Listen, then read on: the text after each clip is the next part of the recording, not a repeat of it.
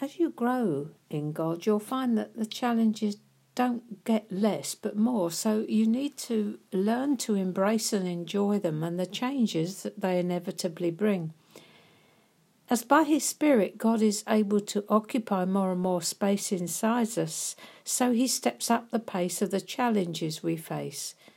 We've talked about replacing a mindset with a mindset, and we've seen that the mindset on the flesh, the earthly, carnal, natural mind, is at variance with God, who is spirit, and it's us that have to move our feet. In all of this, our cooperation is key. He wants us to work with Him as He goes about the transformation process. He's absolutely committed to transforming us into the image of His Son, and the way He does it is by challenging our current thinking in order to replace it with His, so we develop the mind of Christ.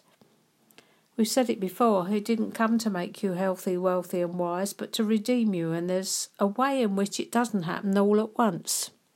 He's got you, now He sets about transforming you. How you think, perceive, and live. Now He's after your heart. He bought you back from the slave market of sin, and He's teaching you how to walk free and live in a totally different kingdom with totally different values. Like a potter throwing the lump of clay on the wheel, He begins to shape and mould us. He leans intently over the wheel, lovingly applying a little pressure here, nipping off a little bit there, pulling, lifting, drawing, shaping, until at last he's satisfied and a beautiful vessel is formed. You were created to be the object of God's love, to be the vessel that contains His love. But He can't do through you what He hasn't been able to do in you. It's quite remarkable how many of us actually fight the process, preferring to stay in the bondage of the kingdom of darkness rather than emerge into the light of the new day and the new dawn that He holds out to us. If your current thinking has got you where you are and you don't like that place, the sensible thing is to have another thought, a better one.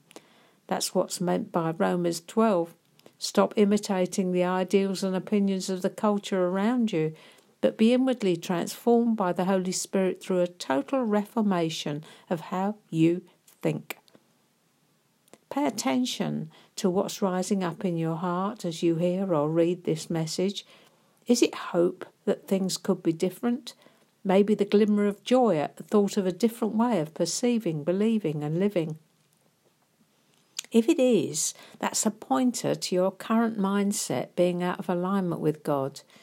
You simply need to be willing to unlearn what you thought you knew and understood about Him and His desires for you and replace that with another, better thought.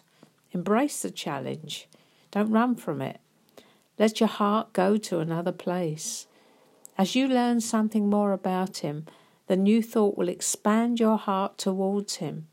He wants you to think about Him without fear, confusion, or condemnation.